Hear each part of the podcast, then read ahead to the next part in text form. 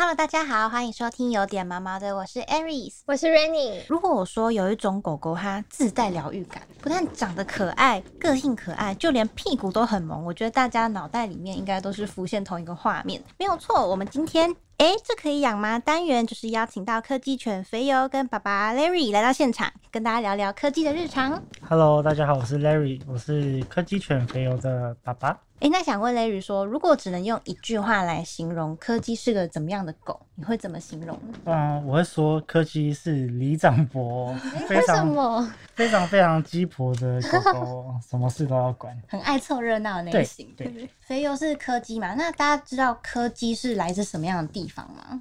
柯基是来自于英国，哦，那柯基的话，爸爸知道为什么柯基会被培育出来吗？柯基的话，它是有工作目的被培育出来的，所以它是牧养的，哦，工算工作犬，它是工。作犬，对，所以它个性上会比较活泼好动。我听到牧羊牧牛这件事情，我其实蛮讶异的耶，因为我们大家都知道柯基的腿短短短短的，对啊，然后就很难想象说，诶，这么娇小的小朋友是要怎么牧羊牧牛啊？对，还蛮惊讶的。而且我发现柯基它好像有分两个品种，对不对？对，柯基分为潘布鲁克威尔斯柯基犬跟卡迪坑的品种，这两个两种都是牧羊犬哦。哦，两种都对两种。是算。那为什么柯基被培训成牧羊犬？是因为他们天生很活泼好动。嗯好，除此之外，刚刚我说他很鸡婆，很爱多管闲事。对，再来是他腿很短，嗯，所以他这个腿短的有一些优势，牛羊在奔跑的时候比较不容易踩到。哦，对，比较不容易踩到这个柯基。所以它反而是透过它比较贴近地面的优势，在驱赶牛羊的对，可以想象它在是穿梭在这个脚缝之间的，穿梭自如。对，穿梭自如。我们刚刚有讲到说那个柯基还有这两个品种嘛，那我们肥友是属于哪一种啊？哎，肥油是属于潘布鲁克威尔斯柯基犬，对，这也是最常见的，基本上台湾路上都是这种柯基。前阵子我们写到很多那个女王伊丽莎白二世的新闻，感觉她养的大部分是不是也都是这种对？没错。嗯，诶、肥友爸爸可以跟听众朋友来介绍一下我们柯基它在身体的特征上面最有特色的一点是什么呢？最有特色的一点，一定是它的腿长啊，就是非常非常的疗愈低，对，非常疗愈。好，然后再来是它会有立耳，然后屁屁会圆圆的，翘臀，然后再来是科技的毛哦，都是比较长的。哦这样算长毛吗？它其实算是短的，但是会比一般的狗还要长。真的耶对，真的很长，对不对？嗯对，肉眼可见的那种，，对但是会有更长的，真的好像蒲公英 哦。很像蒲公英。对，但我知道很多人喜第一眼会喜欢上柯基，都是因为看到柯基那个就像吐司一样蓬松，很像爱心形状的屁股，对不对，很疗愈对。但我其实一开始就会蛮好奇，说为什么好像柯基的尾巴有的长，有的短，然后有的就好像几乎是没有尾巴这样子。，对，柯基大部分是被剪尾的，哦，对，就是它们出生的时候会有个年限，就是比如说七天内它是可以剪尾，但是大概去年还是前年有修法通过，就是现在都不能剪尾，除非你是美美容用的赛级的犬种，对，所以现在都不能剪尾。那剪尾的原因有很多，比较常见的就是这个柯基在牧牛牧羊的过程怕被牛羊踩到，所以把尾巴剪掉。那第二种说法是会想要区分贵族的狗跟平民的狗。那以前最早期是没有剪尾制度的，在这样的情况下，会要求牧羊人去缴税金给贵族，牧羊人缴不起。但是要区分牧羊人的这个狗跟贵族的狗，所以他们就做一个剪尾的制度。只要你不是贵族养，你就必须剪尾，这样。不是贵族要剪尾，对是是贵族才不能剪尾，就可以不用剪尾。对这是两种说法。那到底哪一种可考？因为它已经太久太久，所以已经没有办法去追溯这样。嗯，我以前第一次看到，以前小时候不懂事，就还以为它是某种基因，什么显性、隐性这样。对对好，，因为这一件事情被流传了好几百年、好几千年，所以嗯现在有些科技生出来真的会没有尾巴。哦，真的哦会因为已经一太多年了，那个基因这样子的，一直不断的配种这样下来，所以它现在有些出生是尾巴比较短。对，尾巴比较短。那我们遇到肥油的时候，它已经是被剪掉了。哦，他已经剪掉，出生的时候那个时候已经有处理过这样子对。了解。那我想问一下，因为像是柯基它，我们都知道它腿比较短，那它的关节跟脊椎方面是不是会比较常出现一些问题？有没有什么地方会需要注意的呢？呃，一般来说，柯基很常见的就会有髋关节发育不全的状况。嗯，对，那这样的状况我们就会避免他跑跳或是上下楼梯，基本上上下楼梯都是用抱的。嗯，哎、可是这不是很难吗？因为他们因为刚像刚刚肥友一进我们录音室，他就很开心，他就会想要跑。我觉得狗狗狗就是一定就是会很喜欢运动啊什么的。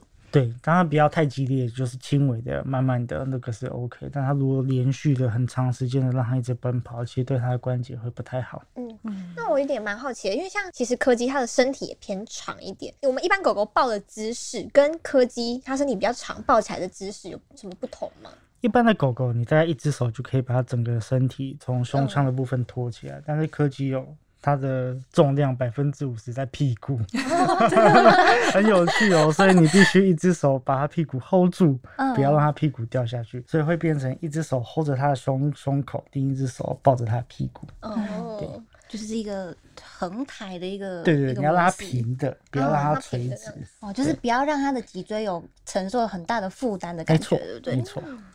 那刚刚有讲到说，柯基它的髋关节跟脊椎的部分，可能就是会比较需要多注意。那这件事情有关它的体重控制，是不是也要注意？体重控制对柯基来说是一件非常困难的事情哦。那柯基是非常贪吃、非常贪吃的狗狗，然后肥油身材应该保持的不错。对我们那时候刚刚一看到肥油，我就天啊，天哪，这是我看过最身材最标标准准的 柯基，没有看过这么瘦的柯基耶。好，跟你们分享一件很有趣的事，就我的邻居也养一只柯基，叫做嗯排骨，它超胖，然后我们养的叫肥油，那肥油刚刚身材好就是比较标准这样。以前在路上看到的柯基都是圆筒状哎，对啊，是已经已经分不出腰跟屁股在哪里了，就整个直筒下来，没错，没错就是。看到肥油就知道爸爸妈妈在饮食这方面控管的很好，很用心。刚才前面有讲到说，柯基它是长毛的狗狗，而且有两层毛嘛，对不对？那有关于它掉毛的这部分，爸爸妈妈有没有什么心得可以跟大家分享的？柯基哦，它是双层毛的狗狗，所以它每半年掉一次毛，但是它有两层毛，所以就是一年不断的一直在掉毛，所以没有所谓的换毛期，它就是一年四季都在掉。一年四季都在掉。然后你在家里可以像那个撒哈拉沙漠看到一个毛球这样子滚，只要一天没有吸地板，大概就会这种状况。羽毛纷飞那种感觉。全家都是蒲公英，非常非常夸张。那所以每天都要帮它梳理肺毛，尤其它肚子毛、脚底毛这些比较容易造成它湿疹的部位哦，都要帮它剃掉。所以就是固定都会清洁脚底啊、肚子那边的毛。对，但一个礼拜就会清一次。刚刚讲到皮肤问题的话，爸爸有说就是肚子毛啊、脚底毛那种的会帮他做清理。像现在这种比较容易下雨的季节，冬天要到了，湿气比较重，它会不会经常会出现一些霉菌啊，或是一些皮肤敏感问题？非常容易哦，尤其是我们狗友，如果是养柯基的，通常家里都会出现，哎，狗狗长霉菌啊，或是湿疹啊，家里一定要开着这个除湿机，然后平常如果夏天的话，就是冷气会一直开着给肥油吹，非那常肥油有什么日常保养的方法啊？保护它皮肤的话，比如说会吃什么保养品之类的吗？肥油的话，它就是补充一些 omega 三鱼油，对，但是不会给它吃太夸张的，比如说鳖蛋粉啊、这种会顺便补充到钙质的，我们就不会选择，大部分会选择单纯补充 omega 三鱼油。我我可以问为什么吗？好，因为我们在肥友一岁的时候有带它去照过他的脊椎跟髋关节，嗯，哦，那那个时候这个医生就有建议说，因为一般的饲料啊，他平常就补充了足够的钙质，再额外补充一些钙质哦，都会造成一些骨质增生。哦，对，所以在日常照护的部分，我们会选择鱼油，不会选择鳖蛋粉，钙太多了，对他们也不太好，这对。不要过于补充。哦就是选择比较单纯的一些保养品这样子。没错，那像柯基啊，它的叫声好像听说很洪亮，那有没有因为这样就是可能影响到邻居啊，或者什么之类的？但是肥友小时候有一个很短暂的时期，会出现这种洪亮的吠叫。狗狗跟人很像哦，就会有一个它的恐惧期，它会有一个它的口腔期。嗯那在那个时候，它其实会受到很多刺激或是身体的压力，在这样的情况下，难免会产生一些吠叫。不过随着年龄越来越大，越来越稳定，这样的吠叫的状况就频率就越来越低。然后甚至在家里，肥友是很乖的，安静到像个室友，像个猫一样，它不太会理你的。哦，真的哦，那通常是在现在的肥油大概是什么样的状况之下会像刚刚哦稍微吠叫一下？如果我家有人送瓦斯来哦，他就会非常非常生气。所以他是有外人进来家里，他就会那个对，或是有人按门铃的时候，都是会让肥油很生气。如果你们想听肥油叫，我现在可以让它叫一声给你们听。哦，真的吗？他可以操控，对，有遥控现现场器是不示范一？下吗？好，又来，柚子，柚子，柚子呢？好，这样会让他比较激动。我们这样就好。为什么是柚子、啊？为什么是柚子？好他是他的女朋友之类的吗？前女友？前女友？这是一个难过的故事。我家以前有另一只狗狗，是我叔叔养的，叫做柚子。那肥油是爱吃醋的小朋友，你只要家里有人叫这只狗狗的名字，它就会比较激动。哦，哦，那这只狗狗在三年前过世了。嗯，对，那后来家里陷入一层低气压，不过肥油这个习惯被保留着。哦，对对对，然后他现在还是听到那个名字就有点反应的发吃醋绷紧神经。为什么爸爸叫别的狗狗的名字？哇 我，那时候会想要问这个问题，就是因为许多年前，就是当时台湾正刚开始流行养柯基的时候，有一次我就在东区逛街，就看到一个阳光帅气的大男孩牵着一只柯基，然后那时候因为那个时候就还不太认识这样科技的品种，对，然后那时候嗯我看到就很开心，我就会说：“哎、好可爱哟、我可以看看它吗？”然后他就就是笑容可掬，超 Q 这样看着我。然后等到我要靠近的时候，他可能是太开心了，他就突然超大一声“呜”，然后我就完全被吓到。我想说，太，大声了。怎么小小的身体，然后叫声这么洪亮？对他刚刚那个声音也是，我会有有那种吓到，嗯，怎么感觉，因为我们上次有访问过哈士奇，我发现哈士奇的声音都还没有那么亮，反而没有在叫。对然后对对，他就如果只光听那个吠叫声，还会以为是什么大型犬之类的。对，就超超酷的，超反差。那我们现在想跟爸爸聊聊看柯基这个品种它的个性怎么样呢？柯基这个品种是非常活泼好动的，因为它是牧羊的哦、嗯那牧羊犬种基本上都是非常好动的犬种，所以牧羊犬不好教。哦，那柯基运动量大到，如果在肥油小时候状况，一天去散步个四五个小时，可能对它都是不够的。不够吗？是不够，不是刚刚好，是不够。是不 够。四个小时已经上班半天了呢，不过现在的肥油就年纪比较大，嗯就比较不会有这种状况。哦比较稳定了，比较稳定了，对。那那个时候，我们可以去想象一下、哦，狗狗的嗅体细胞是我们的一百万到五百万倍。它们在闻这个环境的味道的时候，对它们来说都是一种刺激跟放松。所以带肥油去散步哦，重点不在于距离哦，在于它嗅闻的频率跟时间。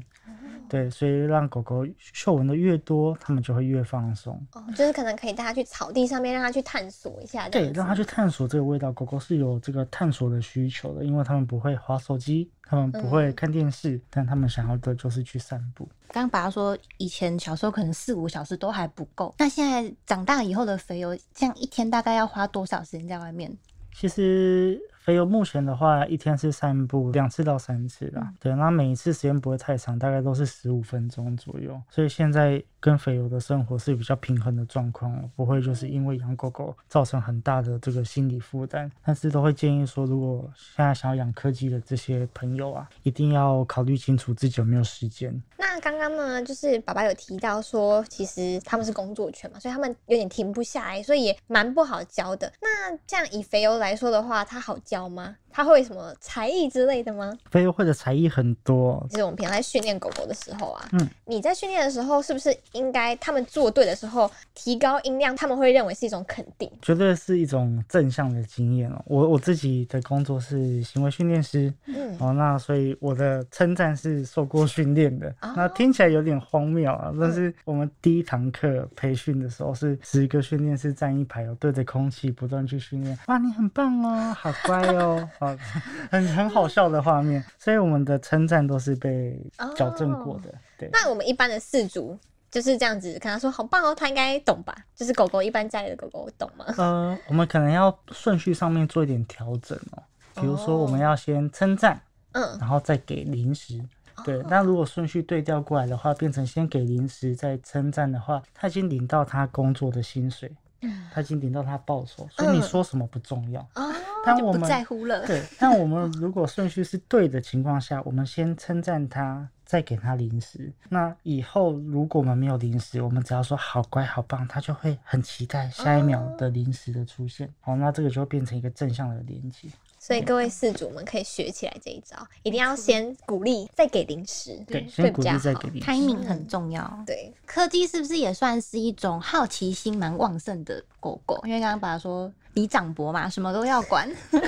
对，养柯基的事主哦，我会说本领要高强，武功要深厚。哦，对，因为他们是非常非常好动。如果你没有相应的能力哦，你就把它放在家。刚刚有说他是不会看电视、不会划手机的，嗯，所以你下班回到家，你家可能会被重新装潢过一次，满地都是碎屑。柯基也是拆家大王吗？对，肥油小时候也是个拆家大王。哦。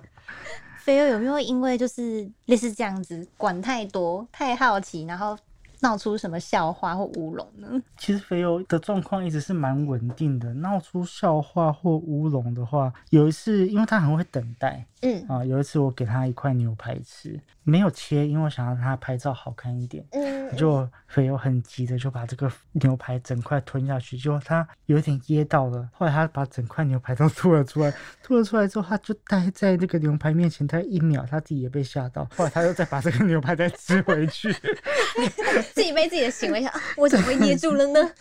刚刚发生什么事？这样？